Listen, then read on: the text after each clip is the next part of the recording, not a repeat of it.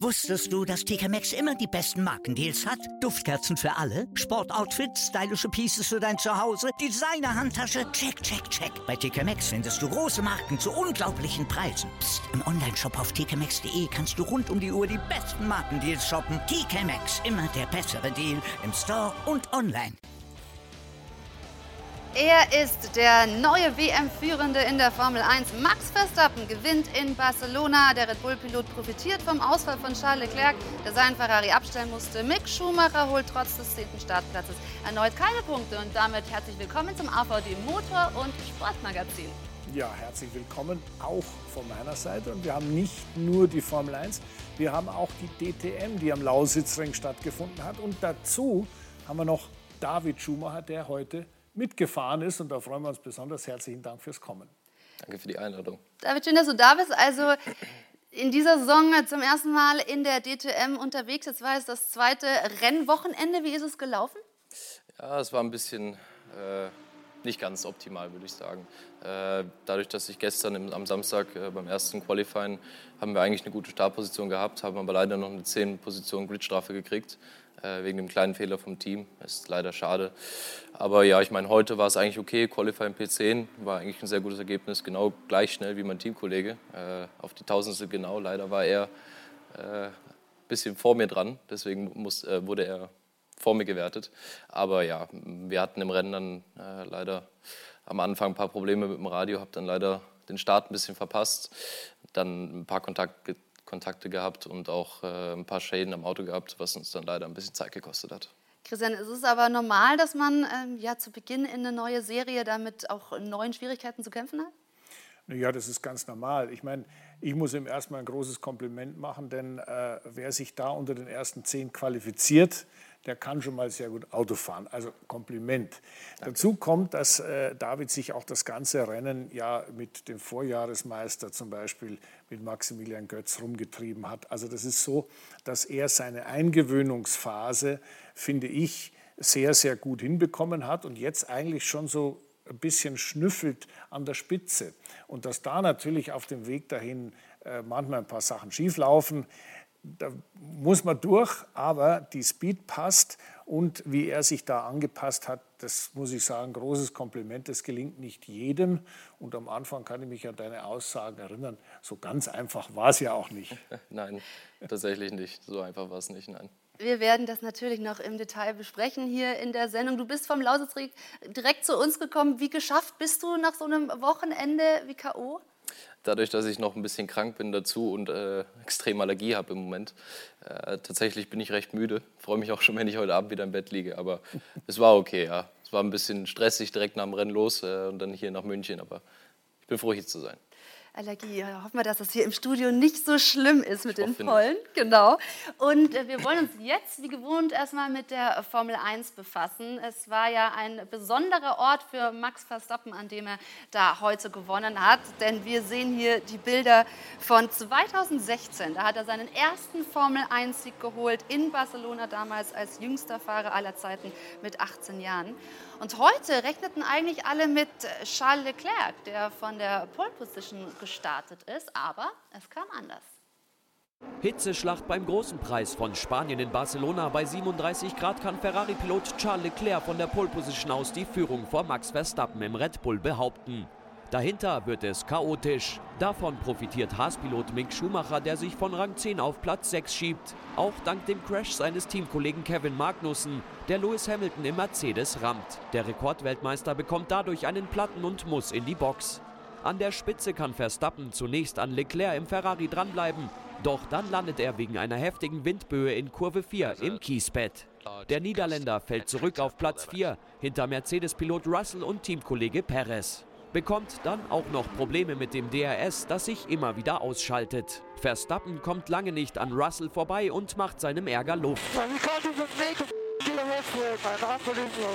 Wir können nicht mal das scheiß DRS zum Laufen bringen. Unglaublich, flucht er im Teamfunk. Der Weg für einen ungefährdeten Ferrari-Sieg von Leclerc also eigentlich frei. In Runde 27 verliert der Monegasse aber plötzlich Geschwindigkeit und muss das Rennen beenden. Desaster für Ferrari. Nutznießer sind die beiden Red Bull-Piloten. Perez übernimmt die Führung, muss aber seinen Teamkollegen Verstappen nach einem Stallorder vorbeiziehen lassen. Doppelsieg für Red Bull. Max Verstappen triumphiert in Barcelona vor Sergio Perez und George Russell im Mercedes und übernimmt erstmals die Führung in der Fahrerwertung. Der gut gestartete Mick Schumacher verpasst schon wieder die Punkte und wird nur 14.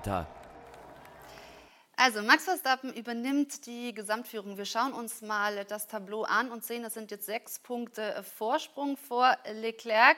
Und das ist natürlich im Moment ersichtlich, dass äh, das ja so die Phase ist von Max Verstappen, um sich da ja tatsächlich jetzt zu positionieren. Ist er jetzt gerade in der richtigen Situation? Schwierig einzuschätzen. Ich denke, da ist äh, der Christian der bessere Ansprechpartner als ich, aber ich denke, der äh, dass sich beide ein gutes Battle liefern werden dieses Jahr und wir als Zuschauer uns äh, extrem freuen, dass es wieder eine spannende WM wird, hoffentlich wie letztes Jahr. Äh, und ich meine, der Max hat alles richtig gemacht, auch der äh, Charles natürlich. Es ist zwar schade, dass er heute nicht äh, ins Ziel gekommen ist, aber ich hoffe, dass es noch eine weitere spannende WM wird. Es ist schade und es ist ärgerlich, weil Charles Leclerc lag in Führung. Es sah eigentlich alles positiv für ihn aus. Äh, Christian auch, ähm, wie er sich beim Qualifying schon präsentiert hat. Also eigentlich ist man davon ausgegangen, das fährt er nach Hause. Das ist ärgerlich. Also äh, Charles Leclerc hat dieses Jahr zum ersten Mal für die gesamte breite Öffentlichkeit die Chance zu zeigen, was für ein Ausnahmepilot er eigentlich ist. Dass er das immer wieder so konsequent umsetzen kann, ist großartig. Aber was natürlich jetzt sagen wir so ein bisschen, fast schon ein bisschen das Schmunzeln äh, äh, hervorruft, ist die Tatsache, dass die beiden, Verstappen und Leclerc, auf Augenhöhe fahren, die Autos ungefähr gleich schnell sind. Und am Anfang hieß es ja, der Red Bull, wenn der nicht dauernd kaputt gehen würde, dann wäre der Verstappen schon längst vorne. Was passiert? Jetzt fängt der Ferrari an, kaputt zu gehen. Also das nivelliert sich alles aus und ich glaube, wir können dem David äh, äh beruhigen. Das wird mit Sicherheit gegen Saisonende, wenn sich das alles ausnivelliert, sehr eng und ganz, ganz toll werden. Für uns, die wir ja auch Formel 1 Fans sind, nicht nur, ich sage mal, mit dem Motorsport auf Du und Du sind, äh, da ist noch eine schöne Saison, die wir vor uns haben. Die Frage zu dem Kaputtgehen, woran hat das gelegen, dass sein Auto Gut, also was, musste? was Ferrari kommuniziert hat, war kein Vortrieb, ein Problem mit der Power Unit. Nachdem so eine blöde Power Unit aus, aber aus ungefähr 18 Komponenten besteht, kann ich es nicht genau sagen. Also es ging auf jeden Fall kein Rauch mehr an der Kette und aus was. Du kennst die Strecke auch in Barcelona. Der Teamkollege Carlos Sainz hm. äh, ist da auch ja, rausgetrieben worden vom Wind. Äh, ist das ein ja, bekanntes Phänomen dort? Ähm, Barcelona, ich kenne es nicht, aber dadurch, dass ich ähm, nur in kleineren, kleinen Kategorien gefahren bin, äh, mit nicht ganz so viel Downforce wie in der Formel 1, war das jetzt nicht so ein großes Problem. Man hat es ab und zu gespürt, aber ich denke, dass es in einem Formel 1-Auto doch nochmal einiges, um einiges heftiger sein kann. Ja gut, also das ist ein bekanntes Problem. Ähm, was wir in den vergangenen Jahren immer wieder gehört haben, speziell wenn der Wind böig ist. Ich bin aber so der Meinung, ja, es ist immer eine gute Ausrede, ja, wenn man es ganz, wenn man es mal nicht ganz auf die Reihe bekommen hat. Ähm, und war eigentlich immer der Meinung, also ich wünschte, ich hätte auch so gute Ausreden gehabt, wenn ich mal rausgeflogen bin. Aber, aber äh, was man nicht vergessen darf, i, heutzutage wird auch ein Formel-1-Auto, was den Abtrieb angeht, gemessen. Das heißt also, die haben so viele Sensoren und können immer sagen, wie viele Punkte Abtrieb man verloren hat vorne oder hinten oder was weiß ich. Und da kriegt dann der Fahrer meistens schon gesagt, ob es wirklich Wind war oder ob er eigentlich nur zu spät gebremst hat. Natürlich, wenn man am Limit fährt und eine Windböe kommt von hinten, das limitiert den Luftfluss unterm Auto. Das heißt, ich habe nicht mehr genügend Abtrieb. Und in dem Fall, bei den Autos geht es wohl eher auf die Hinterachse und dann ja, steht man quer, dann geht es ins Kiesbett. Ja, und Max Verstappen ist das ja eben auch passiert. Und dazu hat er Probleme mit dem DRS, mit der DRS-Aktivierung. Also eigentlich sprach es nicht wirklich so für ihn. Wie können wir also den Sieg bewerten? Schwierig zu sagen, aber ich denke, dass der Max äh, einen super Job gemacht hat. Aber er hatte natürlich auch Glück. Ähm, dadurch, dass ein großes Problem war bei Charles und er nicht weiterfahren konnte, hatte er auch ein bisschen Glück dabei. Aber ich meine, zum Motorsport gehört Glück dazu. Vor allem, er ist ja auch schon zweimal ausgefallen. Also irgendwie ja. hält sich das ja auch ein bisschen die Waage. Wie ich es gerade gesagt habe, so ist es.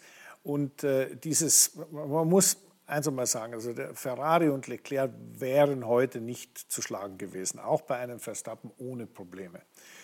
Zu den Problemen, die er hatte, das war so eine Mischung aus äh, schon mal da gewesen. Die hatten mit dem sogenannten Activator, der diesen Flügel hinten aufmacht, dieses Jahr schon mal Probleme.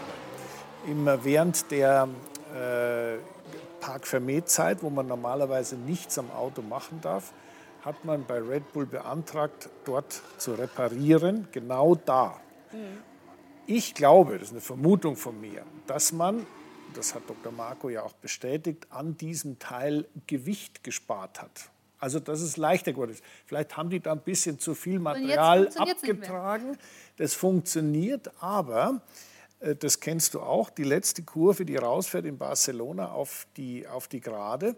Wenn man da außen über den Abweiser fährt, das ruppelt und rappelt so ein bisschen. Und da, genau da drückt er drauf, das kann, dass der dass DRS aufgeht. Es kann also durchaus sein, dass wegen struktureller Probleme, dass das Ding halt einfach ein bisschen sich verwunden hat, nicht aufging. Das ist blöd und hat dazu geführt, dass es zwischen Russell und, und Verstappen einen herrlichen Zweikampf ja, gab. Also ich ja. finde, es könnte öfters passieren. Es war schön ja, anzuschauen. Da haben wir tolles Racing gesehen, in jedem Fall. Und dann ist natürlich auch interessant, wir haben es im Beitrag gesehen, Perez musste Max Verstappen dann noch mal vorbeilassen.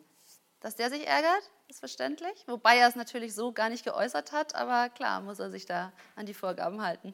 Ich denke schon, dass sich der Perez da ein bisschen aufregt, aber ich meine, klar, es gehört dazu. Äh, der Max ist im Moment sehr weit vorne in der WM und da muss man natürlich als Teamkamerad mitspielen. Äh, das war letztes Jahr schon so und das wird auch dieses Jahr wieder so sein. Deswegen denke ich, dass, es, dass der ähm, Perez dann auch gutes Budget dafür bekommt, äh, dass, dass er das mitspielt. Er macht seine Hausaufgaben. Ja, also es ist klar, dass er als Autorennfahrer nicht gefällt, wenn man den Teamkollegen vorbeifahren lassen muss. Aber lass es uns mal auf den Punkt bringen. Er ist ein klarer Nummer 2 Pilot, ein, ein sehr guter, der auch teilweise auf Augenhöhe fahren kann mit der Nummer 1. Aber Nummer 2 Piloten sind genau dafür da, das zu machen, was er heute gemacht hat oder was man von ihm verlangt hat. Und da ist er nicht der Einzige. Das geht anderen Leuten ganz genauso, die in solchen Situationen äh, eine solche Position innehaben oder inne hatten. Siehe Bottas, siehe Hamilton, äh, siehe Barrichello, siehe mhm. Michael Schumacher. Also das gab es immer wieder und ist nichts Neues. Aber dass er jammert, ist nichts anderes als nachvollziehbar. Ja. Aber der David hat das sehr schön auf den ja. Punkt gebracht. Der soll den Kontostand kontrollieren. Dann weiß er auch, dass das so schlecht nicht ist, dann halt Zweiter zu werden. Und Christian, es ist ja auch so, also Barcelona ist auch immer der Ort für die Updates, wo man eben auch noch mal an den Autos was Neues dann ähm, gestaltet. Jetzt ist es so, dass Red Bull da ja immer wieder mit Updates kommt und Ferrari das auch schon kritisch beäugt, ähm, weil es ja dann tatsächlich doch so ist, dass mit äh, Budget Cap etc. eigentlich man sich fragt, wie viel ist da möglich. Kannst du dir vorstellen, dass da ein neuer Zoff entsteht? Ja, der ist schon entstanden. Also wenn man 140 Millionen Euro zur Verfügung hat, ja, minus Fahrergehälter, minus die Ausnahme Marketing und, und so weiter, dann ist einem relativ großen Team wie Ferrari oder wie Mercedes oder wie Red Bull natürlich äh, sagen wir, die Entwicklungsfreiheit gehandicapt. Früher, ob das jetzt 200 oder 500 oder 800 Millionen gekostet hat, war denen letztendlich wurscht. Die haben entwickelt, was zu machen war, sind deswegen weitergekommen. Das geht jetzt nicht mehr, weil dann du stößt irgendwo oben an. Und dazu muss man wissen, dass die FIA, unsere Sportbehörde, die ja das alles überwacht, auch in den technischen Regularien ein Financial Regulation, also ein Finanzreglement äh, äh gemacht hat. Und ich habe vor kurzem mit unserem Jost Capito telefoniert, der ja auch in der Sendung hier mhm. manchmal äh, zu Gast ist. Und der hat mir erzählt, Christian, das ist wie bei der Steuerfahndung. Da stehen die vor der Tür und sagen, jetzt mal aufmachen und jetzt dann schauen die alles an. Und deswegen, weil eine Neuentwicklung, eine, ein Update, ein Upgrade, ja, äh, Geld kostet, sagt natürlich der Ferrari, wie macht der Red Bull das? Der macht da alle, äh, jedes Rennen hat er neue Klamotten dran und äh, das kostet doch alles Geld, das geht doch nie ins Budgetcap. Daraufhin sagt der Red Bull, ja, so ganz klar, wenn der Sainz nicht dauernd so viel Schrott bauen würde, ja, das kostet noch viel mehr Geld. Und da entsteht gerade ein neuer Konflikt, den wir in der Formel 1 so noch nie gesehen haben. Bis jetzt hat man sich darüber gestritten, der hat zu viel Benzin verbraucht, ohne dass es passiert ist und der war zu leicht oder einen verbiegsamen Heckflügel oder was weiß ich. Jetzt geht es ums Geld, ganz was Neues. Ja, aber Christian, da merken wir doch schon, also letzte Saison haben wir da zwischen Red Bull und Mercedes die Techtelmechtel gehabt, jetzt entstehen sie zwischen Red Bull und Ferrari. Äh, das ist auch nichts Neues, aber wenn wir bei Mercedes sind, da lässt sich erkennen, auch zu Sachen äh, Updates, die funktionieren. Und Mercedes scheint den Wendepunkt gefunden zu haben. Also äh, Russell auf äh, Platz 3 und vor allem Lewis Hamilton mit einer richtig starken Rennpace, der natürlich durch ja, den äh, Crash mit Magnussen, der ihm da reingefahren ist, äh, gehandicapt war. Aber ist das zu erkennen aus deiner Sicht, dass Mercedes da jetzt aufgeholt hat? Ich denke, dass sie schon einen großen Step gemacht haben, aber noch immer nicht äh, zu 100 Prozent dabei sind. Also da muss auf jeden Fall noch was kommen, um dann äh, auch vorne gegen Ferrari und auch Red Bull zu kämpfen. Ähm, natürlich haben sie heute gegen Sainz gewonnen, äh, aber ich denke, wenn der, wenn der Charles das zu Ende gefahren wäre, hätten die nicht mal annähernd eine Chance gehabt. Das ist, das ist die Frage. Also hm. was wäre gewesen, wenn? Also hättest du Hamilton zugetraut, dann um den Sieg zu fahren? Nein, so weit sind sie noch nicht. Das, das ist genau richtig, was David sagt. Denn äh, die haben jetzt erstmal die gröbsten Probleme gelöst und man kann mit dem Auto vernünftig fahren. Das, was aber wirklich spannend ist, sind zwei Dinge. Und zwar erstens hat sich der Verstappen zum ersten Mal an einen Gegner Russell gewöhnen müssen. Und das ist ein Gegner, das ist nicht ein Hamilton, der kühl kalkuliert und dann fahren lässt und dann die Reifen aufspart und dann im richtigen Moment wieder zuschaut, sondern der hält rein der fährt ihm auch so vor die Kiste, dass er mal vom Gas gehen muss, so wie er selbst eigentlich früher auch gefahren ja. ist. Und das ist ganz sicherlich eine, eine Neuerung und da muss man sich mal darauf einstellen. Das ist mal Russell. Zum Thema Hamilton, der ja da immer, immer kritisiert wurde, ach, der fährt ja langsamer als der Russell. Also mal Vorsicht, der Hamilton ist als letzter praktisch losgefahren ja, nach dem Crash und ist an vierter Stelle der war schon Vierter, ja, der war schon direkt hinter, also mehr oder weniger das direkt hinter Russell. Äh, der ist bis davor gekommen. Okay, es sind ein paar ausgefallen und so weiter, aber die Pace, die der drauf hatte gegen Ende, die zeigt, was da noch für eine Flamme brennt und was der noch für eine Speed hat, dass er dann am Schluss noch mal vom Gas geben musste wegen, wegen Motortemperatur, kann passieren vor allem hochspannend auch, dass er zu Beginn eigentlich fast schon aufgeben wollte. Ähm, also fast schon gar nicht mehr daran geglaubt hat, dass jetzt überhaupt mit der Position von hinten, da muss er dann in die Box äh, mit dem geplatzten Reifen dann da ähm, noch irgendwas holen zu können und schafft es aber trotzdem noch so vorne mitzufahren. Also es zeigt halt auch immer noch seine Klasse.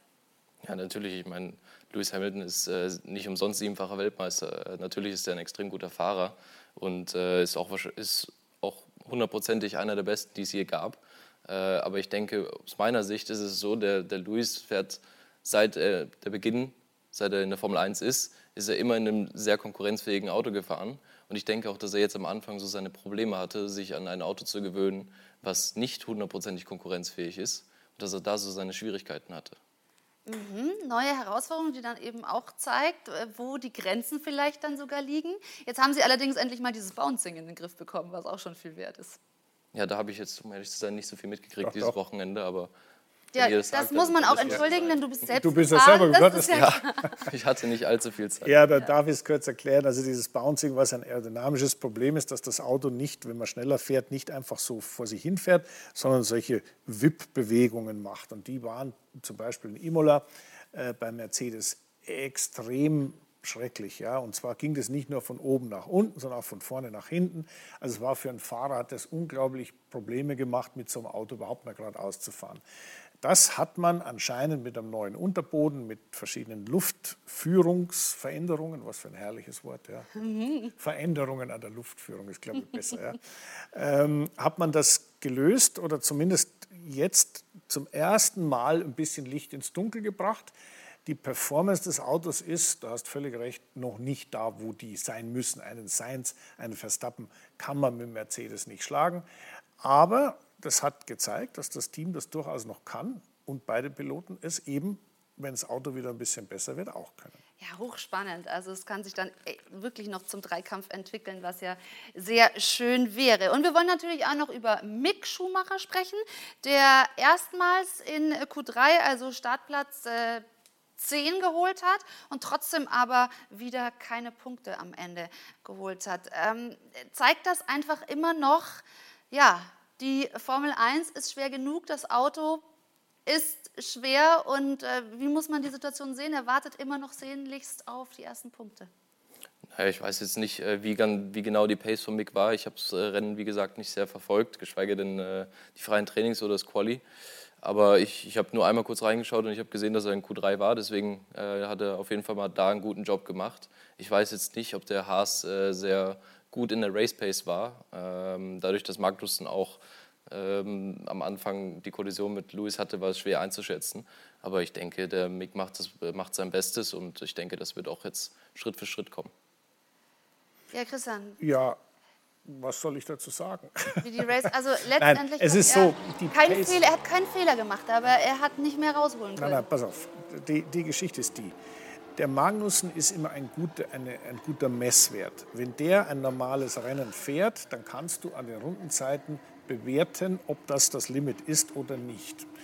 Und der Magnussen ist ja praktisch kein Rennen gefahren, weil der ja sofort ein Auto, sich das Auto krumm gefahren hat mit dem, mit dem Lewis in dieser, in dieser Kurve Nummer 3.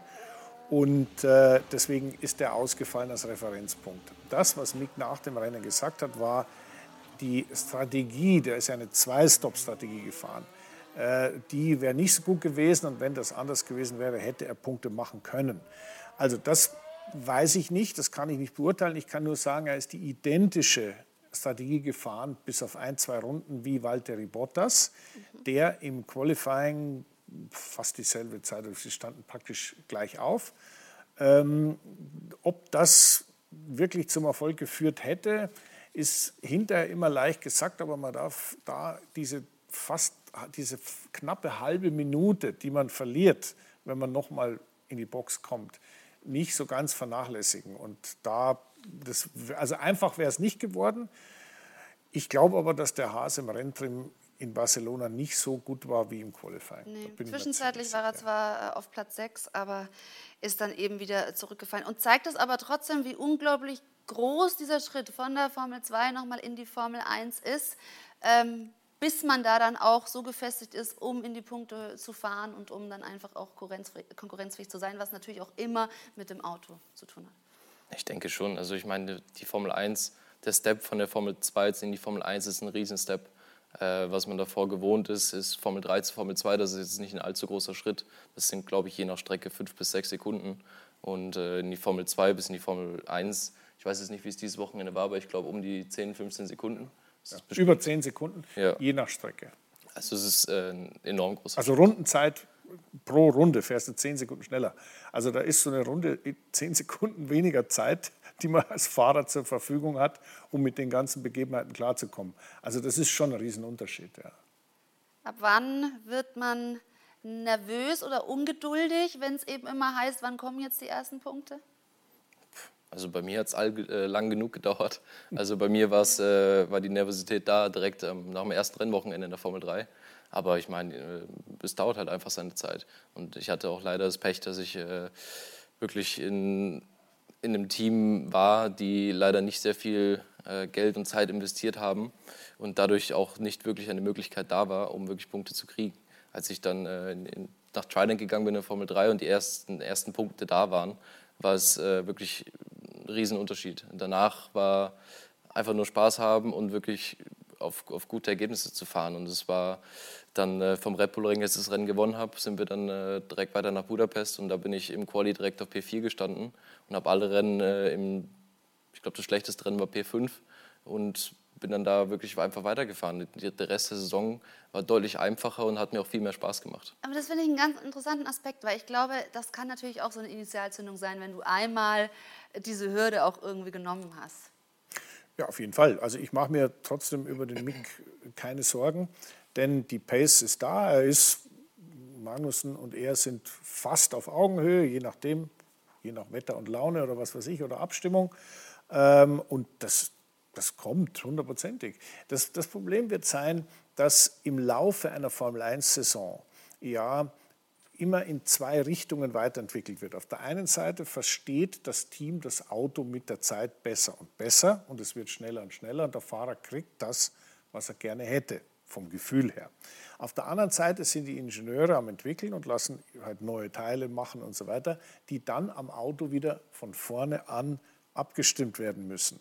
Und im Moment hat sich Haas dazu entschlossen, wir machen erstmal nichts oder fast nichts und wir konzentrieren uns darauf, das Auto richtig abzustimmen.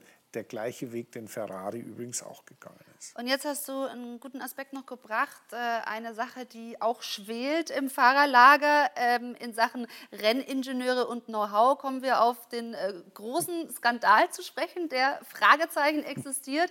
Hat Aston Martin den Red Bull kopiert? Ja, also natürlich, wenn du die Autos nebeneinander stellst, auf jeden Fall. Die Frage ist nicht, haben die das kopiert? Das dürfen sie sogar. Die Frage ist, haben Sie Input bekommen von den ganzen Ingenieuren, die Red Bull verlassen haben und jetzt bei Aston Martin arbeiten? Das darf man nicht.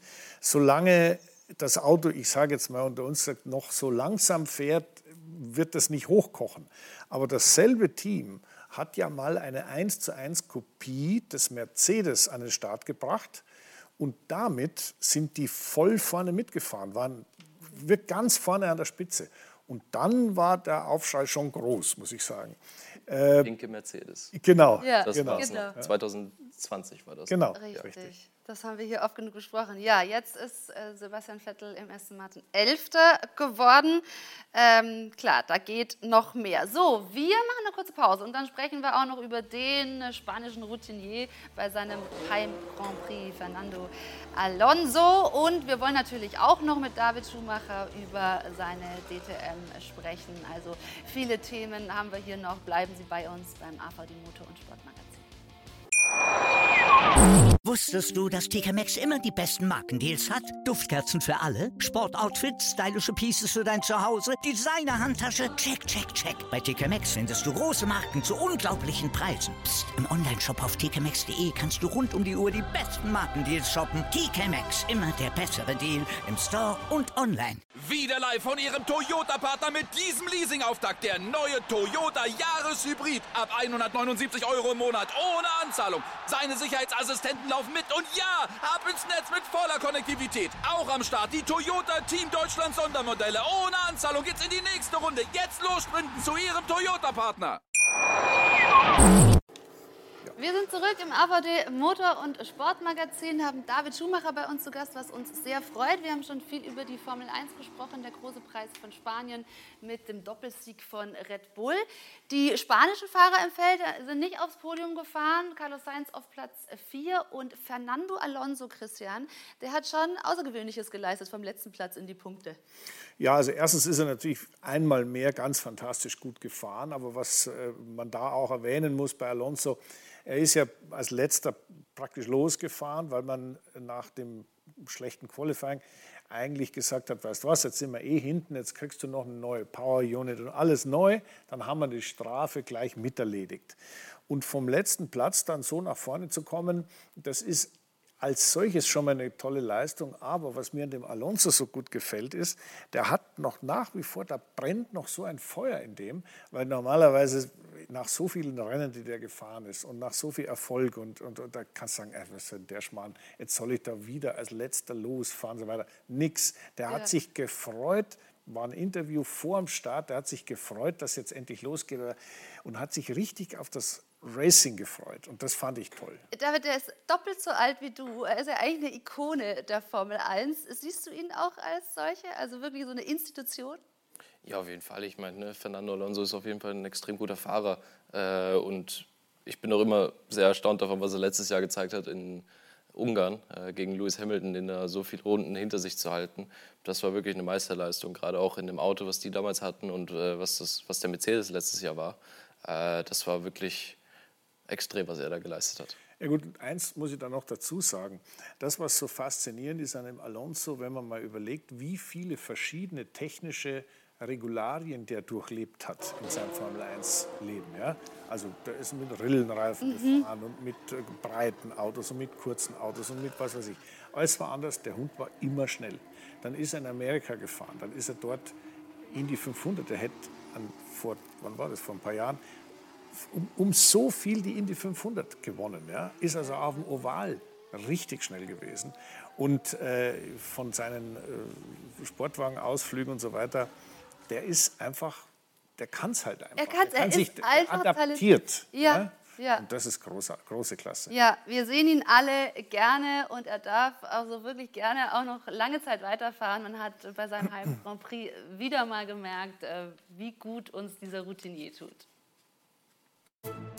Er ist der Opa der Formel 1. Im Juli wird Fernando Alonso 41 Jahre alt und ist immer noch nicht müde, sich ins Cockpit zu setzen. Nächstes Jahr oder die nächsten beiden Jahre würde ich gerne weitermachen, weil ich mich gerade am besten fühle, sagte der Spanier dem britischen TV-Sender BBC. Alonso erlebt zumindest privat seinen zweiten Frühling. Vor ein paar Wochen gab er seine neue Beziehung zu Formel 1-Moderatorin Andrea Schlager bekannt. Mit der Österreicherin verbringt er auch neben der Strecke viel Zeit. Nach dem Grand Prix in Miami posteten beide auf Instagram Bilder von der neuen Liebe. Dennoch lag ihm die Strafe von 5 Sekunden und der Verlust von zwei WM-Punkten schwer im Magen. Wir finden, dass das sehr unfair war und letztendlich Inkompetenz der Rennkommissare. Sie waren in Miami nicht sehr professionell. Alonso ist immer noch Lautsprecher und Kritiker, aber auch er selbst hat trotz seines Alters Luft nach oben. Mit vier WM-Zählern hat er 26 Punkte weniger als sein Alpine-Teamkollege Esteban Ocon. Und mit dem amtierenden Formel-2-Weltmeister Oscar Piastri sitzt ihm ein hoffnungsvoller Nachwuchsfahrer im Nacken. Der Australier ist Mitglied der Alpine Academy und wartet nur auf seine Chance. Wenn es nach Alonso geht, wird er aber seinen Platz nicht kampflos räumen. Es wäre falsch, die Formel 1 von zu Hause aus dem Wohnzimmer zu sehen, während ich noch 100% meiner Fähigkeiten spüre. Klar ist, Alonso ist immer noch eine echte Berühmtheit in der Formel 1, mit dem man sich wie Realtorwart Thibaut Courtois gerne ablichten lässt. Wenn nicht für Alpine, dann wird er im nächsten Jahr vielleicht nochmal für ein anderes Team starten. Zuletzt gab es häufiger Gerüchte, dass der 40-Jährige den Platz von Sebastian Vettel bei Aston Martin übernehmen könnte. Die Formel 1 wird ihren Opa so schnell nicht los. Ihren Opa, das ist aber liebevoll gemeint. Äh, dieses Gerücht, das kursiert, den Platz von Sebastian Vettel zu übernehmen, hältst du das für realistisch? Das kann, das kann ich nicht beurteilen. Ich meine, wenn man jetzt zu diesem Zeitpunkt der Saison bereits darüber redet, was nächstes Jahr passiert, äh, vergiss es. Das ist, es, ist, es ist eine schöne Idee, könnte so sein. Warten wir mal, was Sebastian Vettel macht, ob der weiterfährt und wenn ja, wie und wo. Und dann vergiss es. es ist, man redet gern drüber und fertig. Es ist so interessant, weil er äh, mit drei Jahren schon ins Kart gesetzt wurde, also 1984. Da bist du Formel 1 gefahren oder gerade so? Ja, 85. Da warst du noch nicht geboren. Also das ist schon... Lange nicht. Äh, Lange, lange nicht. nicht geboren. Das ist ewig. Hat er eigentlich dann deine ganze, solange du dich erinnern kannst, ähm, Motorsportzeit irgendwie auch begleitet? Äh, ja, schon, auf jeden Fall. Äh, aber ich muss sagen, ganz ehrlich, Formel 1 wirklich aktiv zu schauen, habe ich erst angefangen 2015. Äh, davor nicht wirklich. Aber seitdem. Hast du seine ja, WM-Titel verpasst? ja, tatsächlich schon. Ja. Aber ich muss sagen, mit, äh, mit 11, 12 habe ich lieber mit meinen Freunden gespielt, als Formel 1 zu gucken, muss ich sagen. Danach hat sich das dann verändert. Wann saßt du denn zum ersten Mal im Kart? Ich saß das erste Mal im Kart mit vier. Da hat mich mein Vater damals reingesteckt. Ich weiß, also hat er mir so erzählt, ich weiß nicht, ob es so war, aber er hat mir gesagt, dass ich damals äh, angefangen habe zu weinen, weil es so laut war und ich Angst hatte. Er hat mich dann quasi so ein bisschen gezwungen. Nach zwei, drei Runden hatte ich dann extrem viel Spaß und ja, jetzt bin ich in der DTM. Zum Glück gezwungen, so kann man das auch sagen. Wann saßt du äh, zum ersten Mal in irgendeinem Fahrzeug? Nach dem Abitur. Das war noch eine andere Erst Abitur, dann habe ich Führerschein gemacht und danach bin ich mein erstes Autorennen gefahren. Ähm, ja, also sagen wir, die Basis, die hatte ich nicht. Ich musste recht schnell aufholen. Da, war das bei dir, also diesen Weg so einzuschlagen, das war eigentlich nie eine Option? Also erst mal irgendwie was Ordentliches wird jetzt wahrscheinlich der Christian sagen, lernen und dann Nein, das- sich auf den Motorsport zu fokussieren? Also für mich war es war es seit Anfang an klar. Äh, ich meine, solange ich denken kann, äh, bin ich im Kartsport unterwegs. Deswegen, äh, ich meine, mit, mit, ich kann mich nicht mal daran erinnern, dass ich das erste Mal gefahren bin im Kart. Also für mich gab es da gar keinen anderen Weg. Und ich bin erstaunt, dass du gar kein Kart gefahren bist. Das wusste ich nicht. Ja, Wow. Ich bin Okay. auch nie Formel 3 gefahren. Ich bin, äh, mein erstes Formelauto, was ich gefahren bin, war ein Formel 2. Und da hat man mich auch dann gleich Europameisterschaft fahren lassen. Also es war ziemlich kaltes Wasser, in was ich da eingetaucht bin. Aber Ähm, es ging gut. Das war, es ist immer dasselbe. Entweder kannst du das oder du kannst es nicht. Was du dann daraus machst, das steht immer in den Sternen. Da muss man viel arbeiten, braucht Glück, wie du vorhin auch richtig gesagt hast. Das ist ganz klar. Aber das eigentliche Können, das entweder hast du es oder hast du es nicht. Entweder kannst du ein Rennauto fahren oder nicht. David kann es, das wissen wir. Er ist auch Formel 3 gefahren. Er fährt jetzt in dieser Saison DTM im Mercedes-AMG-Team Winward und war an diesem Wochenende am Lausitzring unterwegs. Da sind zwei Rennen abgehalten worden. Und ja, einer hat ganz besonders gestrahlt. Einer der Van der Linde-Brüder, diesmal nicht Kelvin, sondern Sheldon, hat besonders auf sich aufmerksam gemacht. Doppelte Freude und ein Wochenende für die Ewigkeit, vielleicht für Sheldon van der Linde. Schon am Samstag der erste Streich in der Lausitz. Ein souveräner Auftritt von Startposition 2 ins Rennen und sein BMW sofort mit Topspeed. Schon vor der Stallkurve 1 schnappt er sich Lukas Auer. Der Mercedes-Pilot eröffnet danach als erster aus der Spitzengruppe das Boxenstoppfenster. Aber beim Markenkollege Lukas Stolz läuft der Reifenwechsel schneller. Stolz zieht vorbei und greift danach sogar kurzzeitig die Spitze an. Van der Linde aber bleibt nach seinem Stop vorne und baut den Vorsprung immer weiter aus. Ansonsten läuft für BMW eher bescheiden. Marco Wittmann wird plötzlich langsam und muss sein Auto vorzeitig abstellen, genauso wie Philipp Eng. Mehr als ein Trost aber an diesem Samstag der Sieg von Sheldon van der Linde, der das Rennen zu jedem Zeitpunkt kontrolliert. Ein feuchtfröhlicher Samstag, dem ein genauso ausgelassener Jubel am Sonntag folgen sollte. Der Südafrikaner mit Kuh Nummer 2. Der Samstagssieger also auf der Pole im Schubert BMW gleich zum Start. Sprintduell mit René Rast. Die DTM 22 nach dem Ausfall von Philipp Frager mit 28 Fahrzeugen im Lausitzring am Start. Weiter heftige Kämpfe auch auf dem Weg zu Kurve 2. Engel innen gegen Rast macht eine Position gut und dann der Schubser von Bortolotti gegen Maro Engel. Er sortiert sich aber vor dem Lamborghini wieder ein. Der Nutznießer dieser heftigen Fights im Fahrerfeld Sheldon van der Linde, der sofort wegziehen konnte. Sheldon van der Linde seit zwei Jahren ohne DTM-Sieg.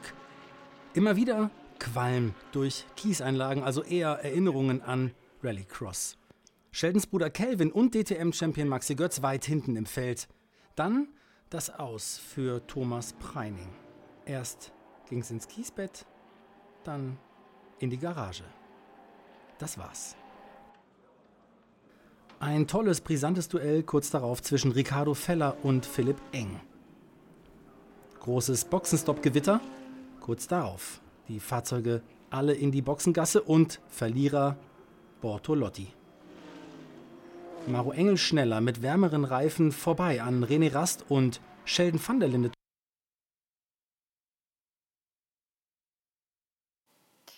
Sheldon van der Linde gewinnt zum zweiten Mal und das, und das finde ich wirklich erstaunlich, nach zwei Jahren mal wieder, wo holt denn der diese Power plötzlich her? Naja, BMW hat ja ein ganz neues Auto entwickelt dieses Jahr und äh, so, was uns aufgefallen ist vom Team her aus, ist, dass äh, der BMW eine extrem starke äh, Topspeed-Leistung hat. Also die waren dieses Wochenende und auch schon in Portimao, äh, ich glaube, zwischen 11 und 15 km/h schneller als wir auf der Geraden, äh, aber verlieren dadurch auch logischerweise in der Kurve. Aber sobald die einmal vorne sind, ist da kein Weg mehr dran vorbei. Also das ist wirklich beeindruckend. Wir wollen aber auch natürlich über dein Wochenende sprechen. Lass uns mal mit dem Samstag anfangen. Da bist du ausgefallen. Das war aufgrund von Bremsproblemen? Ja, ich habe ähm, Richtung Ende des Rennens, 20 Minuten vor Schluss ungefähr, äh, wurde die Bremse immer länger. Äh, und irgendwann ist es dann so gewesen, dass ich in Turn 2 bremsen wollte. Es kam aber nicht mehr viel. Äh, und dann bin ich geradeaus äh, abgeflogen bin dann in die Box gefahren. Äh, hat sich dann herausgestellt, dass ein kleines Loch im, äh, in einer der Bremsleitungen war und dadurch Bremsflüssigkeit weg gewesen ist und ja, keine Bremsleistung mehr vorhanden war. Mehr geärgert hast du dich aber wahrscheinlich über die Grid-Strafe von zehn Plätzen die du auch gar nicht so nachvollziehen kannst. Erzähl mal deine Einschätzung dazu.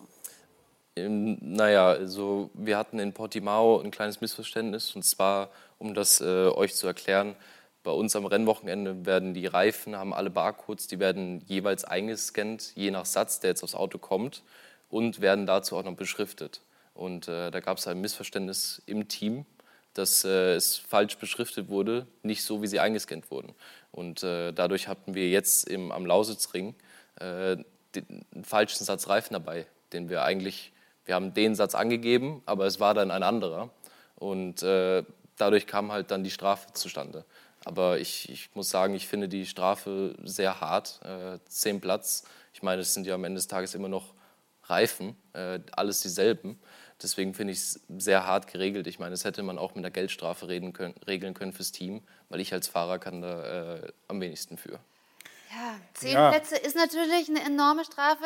So sagt es das Regelwerk. Was, also ja, kannst du es nachvollziehen? So, ja, ich kann natürlich deinen Standpunkt verstehen, ist ja klar. Als Fahrer sagst du, das bringt mir keinen Vorteil. Was soll das? Das Team hat da irgendwo einen formalen Fehler gemacht, indem die was eingetippt haben, was in Wirklichkeit was anderes war. Äh, das ist sehr ärgerlich. Aber äh, es ist so, dass die, die Stewards dort nach eigenem Ermessen entscheiden müssen, wie bestrafen wir denn das? Und da gibt es keinen Strafenkatalog oder sowas, sondern das, da gehört Erfahrung dazu. Und dazu muss ich dir erzählen, es gibt zwei kleine Geschichten erzählen. Und dann relativiert sich das ein bisschen. Der gute Pascal Wehrlein ist vergangenes Jahr einen Formel-E-WM-Lauf in Puebla überlegen in Führung gelegen, hatte das Rennen gewonnen, aber mit aber sagenhaft eine klasse Leistung und ist disqualifiziert worden. Warum? Aus genau demselben Fehler da warst du jetzt nicht der Erste. Das heißt, wenn die Reifen mit dem Barcode, mit dem sie kommen, nicht übereinstimmen mit dem, was am Auto ist, hast du keine Chance. Mir ist mal was passiert mit Benzin. wir haben, Alfa Romeo hat damals ganz schlechtes Benzin gehabt, aber der Chefmechaniker hat gesagt, in mein Auto kommt nur mein Benzin. Hat aber leider nicht den Regeln entsprochen. Das heißt, wir sind alle langsamer gefahren, weil wir diesen scheiß Fuselverzeihung da im Auto hatten, ja. Aber es hat nicht dem Reglement entsprochen. Ich hatte noch Glück, weil mein Auto ist nicht untersucht worden. Nannini, Larini, wie sie alle hießen, alle disqualifiziert worden. Daran siehst du auch Probleme, die das Team verursacht, führen dann zu einer Strafe, die den Fahrer beeinflusst bzw. trifft. In deinem Fall ist es deswegen so schlimm gewesen, weil du, finde ich, halt nach so einem Klasse Qualifying zum ersten Mal gespürt hast, da geht was und dann kriegst du da einen auf den Kopf und heißt zehn Plätze weiter hin. Aber warte, das war, äh, das war das Satzreifen vom freien Training. Ich weiß. Das war alles vom, äh, vom Quali kam die Strafe schon. Ich weiß. Ja. Das aber ist aber, pass auf, das Problem in solchen Situationen ist immer wieder dasselbe. Es, es bringt keinen Vorteil. Logisch. Er ist einfach gefahren, wie er gefahren ist. Aber es war ein formaler Fehler, den das Team zu verantworten hat. Logisch. Und deswegen kann man nicht sagen, es ist keine Strafe wert. Aber ich glaube, die, die, was initiiert werden sollte, ist natürlich die Diskussion, wie kann man solche gearteten Probleme in Zukunft besser lösen oder vielleicht angemessener bestrafen. Oder da bin ich ganz bei dir. Da war ja die Geldstrafe der Vorschlag. Ja, na, Geldstrafe ist immer oder so eine Sache, weil Geldstrafe kostet eigentlich ja nichts. Aber es zeigt ja eigentlich dir, ja, genau, ich meine, bei dem Geld, was im Motorsport investiert dass du wird. den Fehler nicht gemacht hast. Das kannst du zumindest äh, dir auf die Fahnen schreiben. Ja, ja hat er nur nichts davon. Ja. Nein, ich verstehe dich vollkommen. Das muss, Entschuldigung, wenn ich es nochmal sage. Also ich, ich, du hast mein ganzes Herz für diese Sachen. Ja, weil als Fahrer kriegst du so einen dicken Hals. Also das kann nicht wahr sein. Und deswegen habe ich dir die Wehrlein-Geschichte erzählt. Deswegen habe ich dir meine eigene Erfahrung aus der DTM erzählt. Aber macht die, macht die Geschichte denn auch irgendwie was mit dir? Und Nö, es ärgert ihn immer noch, verstehe ich. Ich, da, ich, ich kriege dann nochmal Bluthochdruck. Das verstehe ich. Es ist, Nein, aber ist so, wie es ist. Ich es meine, ist, ist genau, es ist vorbei, abhaken. Und vor allem, dann gucken wir uns doch mal den heutigen Tag an. Ähm, eigentlich in einer sehr aussichtsreichen Position nach dem Qualifying, also richtig, richtig gut. Warum konntest du dann vom 10. Platz bist du gestartet? Warum konntest du da dann nicht in die Punkte oder nicht ausfahren? Es hat am Start angefangen, ähm, um das euch kurz zu erklären. Wir haben in der DTM nur eine Startampel und dadurch, dass wir sehr eng aneinander fahren, ähm, ist es schwierig, die Ampel zu sehen als Hinterherfahrender. Und äh, ich habe jetzt in dem Fall die Ampel nicht gesehen. Und was wir uns ausgedacht haben, was glaube ich jedes andere Team auch so macht, ist, dass äh, dann über den Funk gesagt wird, wann die Ampel grün geht. Aber in dem Fall hatte ich ein Problem mit dem Funk, habe das Signal nicht bekommen und habe es nicht gehört. Äh, und ich habe nur gesehen, wie die Autos vor mir losgefahren sind. Und bis ich da mal reagiert habe, sind schon vier Autos an mir vorbeigefahren. Äh, ja, hat, hat auch schon schlecht angefangen. Dann noch ein paar Kontakte, äh, waren noch ein paar Schäden am Auto, Frontsplitter und noch ein paar andere aerodynamische Teile. ja, war jetzt nicht äh, ganz optimal. Und dann beim Pitstop hat man leider ein Video nicht gesehen, war bei den Highlights bei der DTM. Äh, stand ein Auto vor mir, sehr nah an der Garage und das Team hat den... Ist das Reifen, ja, Reifen genau, Moment, das Team hat? Das Team äh, vor mir, hatte, die haben auch einen Pitstop gemacht, genau in derselben Minute wie wir waren. Und es war sehr eng bei uns in der, in den, äh, Box, in der Boxengasse. Äh, und das Team vor uns hat einen Reifen sehr weit rausgelegt, den ich nicht gesehen habe, als ich meinen Boxenstopp gemacht habe. Und als ich dann losgefahren bin, hat es auf einmal nur einen kleinen Schlag gemacht im Auto. Und ich habe dann in der Wiederholung gesehen, dass ich voll den Reifen mitgenommen hat und der ist dann einmal quer durch die Boxengasse geflogen. Äh, toi, toi, toi, dass da keiner verletzt wurde. Aber ich meine, äh, ich finde, dass die Boxengasse generell viel zu eng war. Da war so viel Platz, das hätte man ausnutzen können. Aber neun Meter ist, hört sich viel an, aber es ist viel zu eng. Also ja. mit vollem Lenkrad kommt man nicht raus. Geschweige denn rein. Das war wirklich viel zu eng. Okay. Ja, das ist das, was da passiert ist. Es gibt ja ganz strenge Regeln, wie viele Leute wo und wann und wie am Auto arbeiten dürfen während des Rennens. Und dazu gehört auch die Handhabung der Reifen. Die kann sich einfach irgendwie runterziehen und irgendwo hinkullern lassen, sondern auch die Position ist definiert. Logisch, weil wenn einer direkt dran ist und rausfahren will, ist die Chance, dass er da dran hängen bleibt, relativ groß. Und ich bin mir sicher, die schauen sich das mal ganz genau an, ob man da in Zukunft etwas verändern kann. Weil, da hat der David völlig recht, das ist echt gefährlich. Von solchen äh, wild umherfliegenden Reifen können Mechaniker getroffen werden. Und das ist dann, äh, da kann es schwere Verletzungen ja. geben. Also das braucht man nicht. Da ist Vorsicht geboten. David, wie groß ist denn ohnehin die Umstellung für dich vom Formelsport jetzt eben zu den GT3-Autos und zur DTM? Ja, es ist eine Riesenumstellung. Äh, ich muss sagen, klar, es fängt an mit dem Dach über dem Kopf, was ich nicht gewohnt bin, offenes Visier, äh, alles Mögliche. Aber das Größte für mich ist eigentlich wirklich das Gewicht und das ABS und die Traktionskontrolle. Die Fahrhilfen, die kenne ich nicht. Das bin ich noch nie gefahren. Klar, im Straßenauto kennt man es, aber im Rennauto kenne ich es nicht. Äh, und da ist es so ein bisschen komisch für mich. Wenn ich dann in die Bremse trete und das Auto bewegt sich irgendwie komisch, man fühlt, dass ABS arbeitet, das ist äh, so eine Sache, da muss man sich dran gewöhnen. Und äh, quasi im Formelauto bin ich es gewohnt, dass ich bremse und ich dosiere es selber so, dass es genau perfekt langsam wird. Und im GT-Auto ist es quasi so hart, wie man kann reinhämmern und einfach abwarten. Das Auto wird langsam, das ABS macht alles für einen. Das kann der Christian. ja, ja, lang, äh, die Frage ist auch eher, wie viel Zeit äh, bekommt jetzt David quasi für diese Eingewöhnungsphase, die er ja gerade noch durchlebt? Also der, er ist ja schon, er hat es ja schon längst kapiert, wie es geht. Ja? Nicht nur, weil er es richtig beschrieben hat, einfach voll reinhämmern und abwarten, bis das Auto langsamer wird. Also meine Erfahrung, ich kenne genau diese Problematik. Ich habe auch mit ABS-Systemen sehr viel Entwicklung gefahren. Äh, ist es so, dass man bei einem guten Renn-ABS, ja, haust du wirklich nur mit dem Fuß drauf und wartest, bis das Auto langsamer wird. Aber damit ist das Dosieren, auch was die äh, dynamische Achslastveränderung angeht, weg. Weil wenn du einfach nur draufsteigst, geht das Auto vorne in die Knie und dann bleibst du so lange drauf, bis du irgendwann mal zum Einlenkpunkt kommst. Es ist aber oft so bei einem Rennauto, dass man das ganz gerne vielleicht auch mal ein bisschen anders hätte. Mhm. Und das geht beim Formelauto sehr schön. Beim Formelauto kannst du das dosieren, wie viel Gewicht ich auf das kurvenäußere Vorderrad bringe. Und das verbunden mit dem Lenkwinkel und das ist dann ein ganz geiles Gefühl, weil da hat man ein Gespür dafür. In so einem Tourenwagen, also in einem GT-Auto passiert erstmal irgendwie gar nichts. Aber das muss man auch erklären, woran das liegt, denn diese Autos sind ganz ursprünglich nicht dafür konzipiert worden, von Top-Profis gefahren zu werden, sondern diese, diese Kategorie war schon Kundensport. Das heißt, irgendwelche Leute, die das Geld haben, sich so ein Rennauto zu kaufen, kaufen das, fahren damit und deswegen sind elektronische Fahrhilfen wie ABS-System, wie zum Beispiel auch äh, Traktionskontrolle, all diese Dinge in den Autos verbaut und machen das Leben einfacher. Heißt aber im Umkehrschluss, dem, dem, dem ich sage jetzt mal Normalo-Rennfahrer. Das aber, und jetzt ist das ist der, der letzte, das letzte Thema, gleicht natürlich das alles an. Das heißt, da wo der Profi normalerweise mit seinen Fähigkeiten weiter vorne fährt, ist der Amateur, ich sage jetzt nicht nur der Amateur, sondern es sind halt viele ungefähr gleich, ja. es geht nur so. Und damit äh, nivelliert sich das aus. Habe ich das richtig erklärt? ja, auf jeden Fall. Aber mit diesem Wissen und der Tatsache, dass du jetzt eben in der Rennserie neu bist und andere da schon routinierter, wie hast du deine Saisonziele ausgelegt? Ich habe mir gar keine Ziele gesetzt, äh, wirklich gar nichts. Das einzige Ziel, was ich mir gesetzt habe, ist viel lernen und Zeit lassen. Ich meine, ich habe Zeit der Welt, ich habe keinen Stress.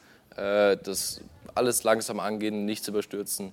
Ich meine, es geht jetzt schon in die richtige Richtung. Äh, heute war Quali war sehr gut, äh, P10 und jetzt Stück für Stück langsam ran, ranarbeiten.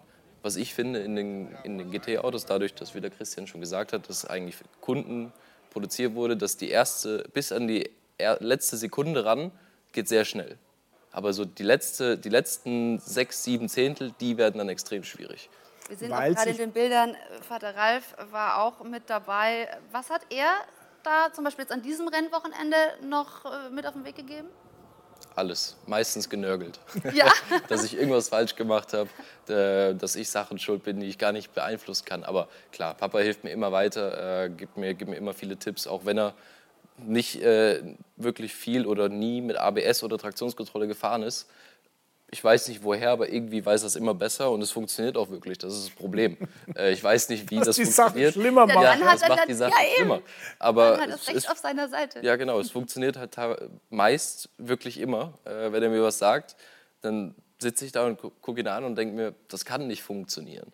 Und dann probiere ich es aus und es funktioniert wirklich. Und das, das nervt mich teilweise ein bisschen.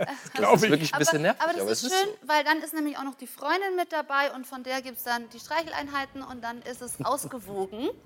äh, die ja aber selbst auch Rennfahrerin ist. Was äh, bedeutet das? Also habt ihr dann privat auch Rennfahren als Thema?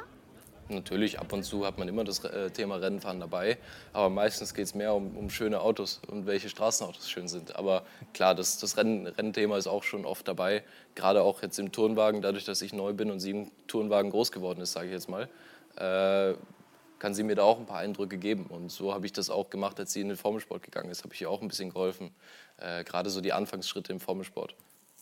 Also Unterstützung von vielen Seiten, das hilft natürlich.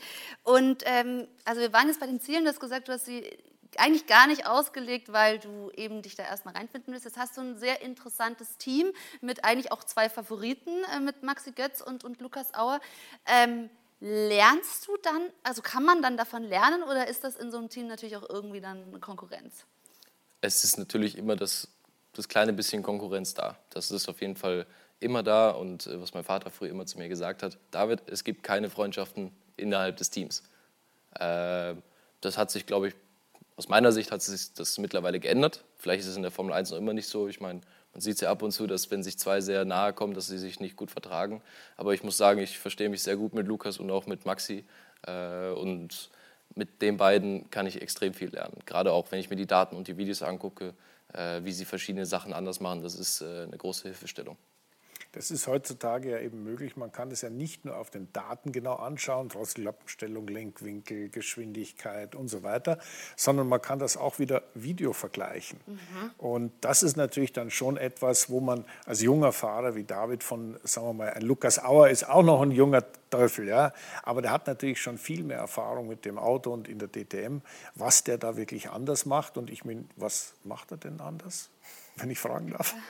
Tatsächlich, äh, der Lukas Auer, Vergleich zu mir, ich habe immer viel höheren Bremsdruck. Gerade den allerersten Peak, das habe ich aus dem Formelsport, voll reinhämmern, die allererste richtig hoch pieken.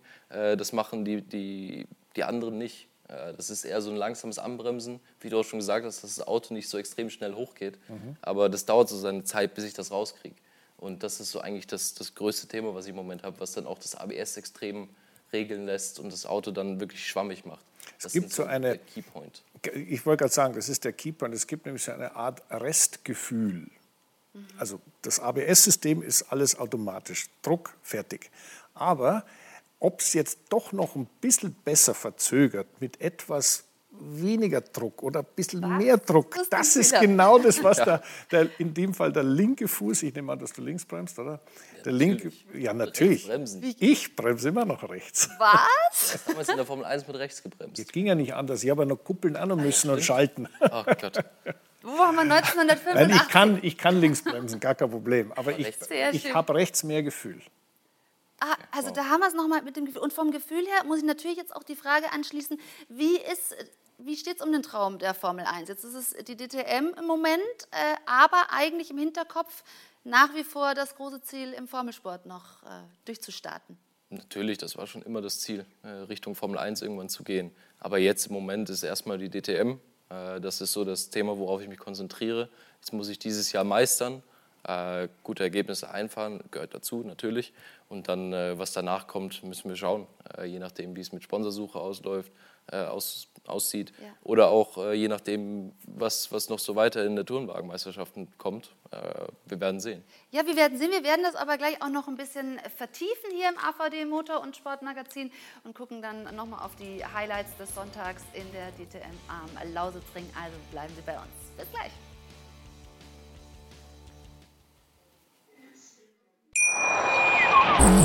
Wieder live von Ihrem Toyota-Partner mit diesem Leasing-Auftakt. Der neue Toyota Jahreshybrid. Ab 179 Euro im Monat. Ohne Anzahlung. Seine Sicherheitsassistenten laufen mit. Und ja, ab ins Netz mit voller Konnektivität. Auch am Start die Toyota Team Deutschland Sondermodelle. Ohne Anzahlung geht's in die nächste Runde. Jetzt los sprinten zu Ihrem Toyota-Partner.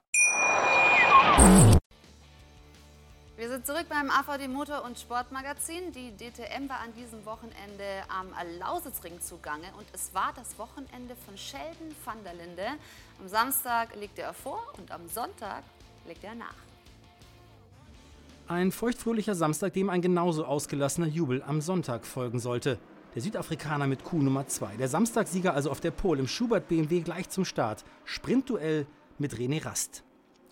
Die DTM 22 nach dem Ausfall von Philipp Frager mit 28 Fahrzeugen im Lausitzring am Start. Weiter heftige Kämpfe auch auf dem Weg zu Kurve 2. Engel innen gegen Rast macht eine Position gut und dann der Schubser von Bortolotti gegen Maro Engel. Er sortiert sich aber vor dem Lamborghini wieder ein. Der Nutznießer dieser heftigen Fights im Fahrerfeld Sheldon van der Linde, der sofort wegziehen konnte. Sheldon van der Linde seit zwei Jahren ohne DTM-Sieg. Immer wieder Qualm durch Kieseinlagen, also eher Erinnerungen an Rallycross. Sheldons Bruder Kelvin und DTM-Champion Maxi Götz weit hinten im Feld. Dann das Aus für Thomas Preining. Erst ging es ins Kiesbett, dann in die Garage. Das war's. Ein tolles, brisantes Duell kurz darauf zwischen Ricardo Feller und Philipp Eng. Großes Boxenstopp-Gewitter. Kurz darauf die Fahrzeuge alle in die Boxengasse und Verlierer Bortolotti. Maro Engel schneller mit wärmeren Reifen vorbei an René Rast und Sheldon van der Linde trotz der 25 Kilo Platzierungsgewicht unantastbar in dieser Phase des Rennens. Immer wieder heftige Zweikämpfe im Feld. Hier etwa Nico Müller mit der 51 gegen Bortolotti. Müller gibt nicht nach. Der Sieger von Portimao kommt wieder richtig gut in Form nach einem enttäuschenden DTM-Jahr 2021. Kurz darauf dann die Berührung mit Philipp Eng. Hier Müller etwas ungeduldig, aber immer wieder Topspeed-Vorteile auf der Geraden beim BMW M4 GT3. Die ersten drei, Sheldon van der Linde, verfolgt von Maro Engel. Zwei Dreiergruppen waren es und kurz darauf wird Philipp Eng hier noch einmal unter Druck gesetzt von Nico Müller. Am Ende der Topspeed des BMW entscheidend. Genauso wie hier beim führenden Sheldon van der Linde. Am Ende rast der Südafrikaner zum zweiten Sieg an diesem Wochenende vor Maro Engel und René Rast. Der Mann des Wochenendes in der Lausitz, Sheldon van der Linde.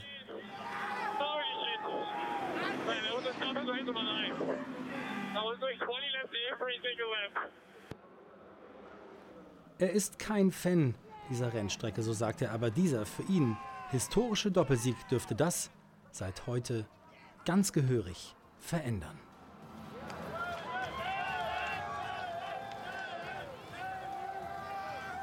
Und das nächste DTM-Rennwochenende findet dann Mitte Juni in Imola statt. David, mit welchem Gefühl reist du da an? Ich freue mich. Ich war schon ein paar Mal in Imola, auch äh, das Formel-3-Rennen da gefahren dieses Jahr. Und äh, ich finde die Strecke super. Äh, wirklich eine tolle Strecke, eine ähm, historische Strecke auf jeden Fall. Und ich freue mich jetzt aufs Rennen in drei Wochen. Ja, wir wünschen dir viel Erfolg dabei. Vielen herzlichen Dank auch für den Besuch hier im Studio vom Lausitzring zu uns gekommen. Und Christian, wir sehen uns nächstes Wochenende wieder. Ja, der Klassiker überhaupt. Großer Preis von Monaco. Ja, freue ich mich auch, aber ich werde auch Imola gucken und ich, ich, du weißt ja, ich liebe den Motorsport. Motorsport, das ist auch gut so, deswegen haben wir dich auch sehr gerne immer hier in der Sendung. Jetzt geht es auch noch weiter mit Motorsport. WRC, die Highlights der Rallye Portugal, dabei ganz viel Spaß und das war's äh, von uns. Dankeschön an dieser Stelle. Tschüss. Danke. Tschüss. Ich habe mich natürlich schockverliebt, weil die war wirklich ganz, ganz klein. So begann die Mensch-Hund-Beziehung zwischen Christina und Tierschutzhund Frieda. Und wie es danach, nach dem ersten Moment der Verliebtheit, so weiterging und welche Klippen es danach zu umschiffen galt, das hört ihr in der neuen Ausgabe von Iswas Dog, dem Podcast für harmonische Mensch-Hund-Beziehungen. Iswas Dog? Mit Malte Asmus. Überall, wo es Podcasts gibt.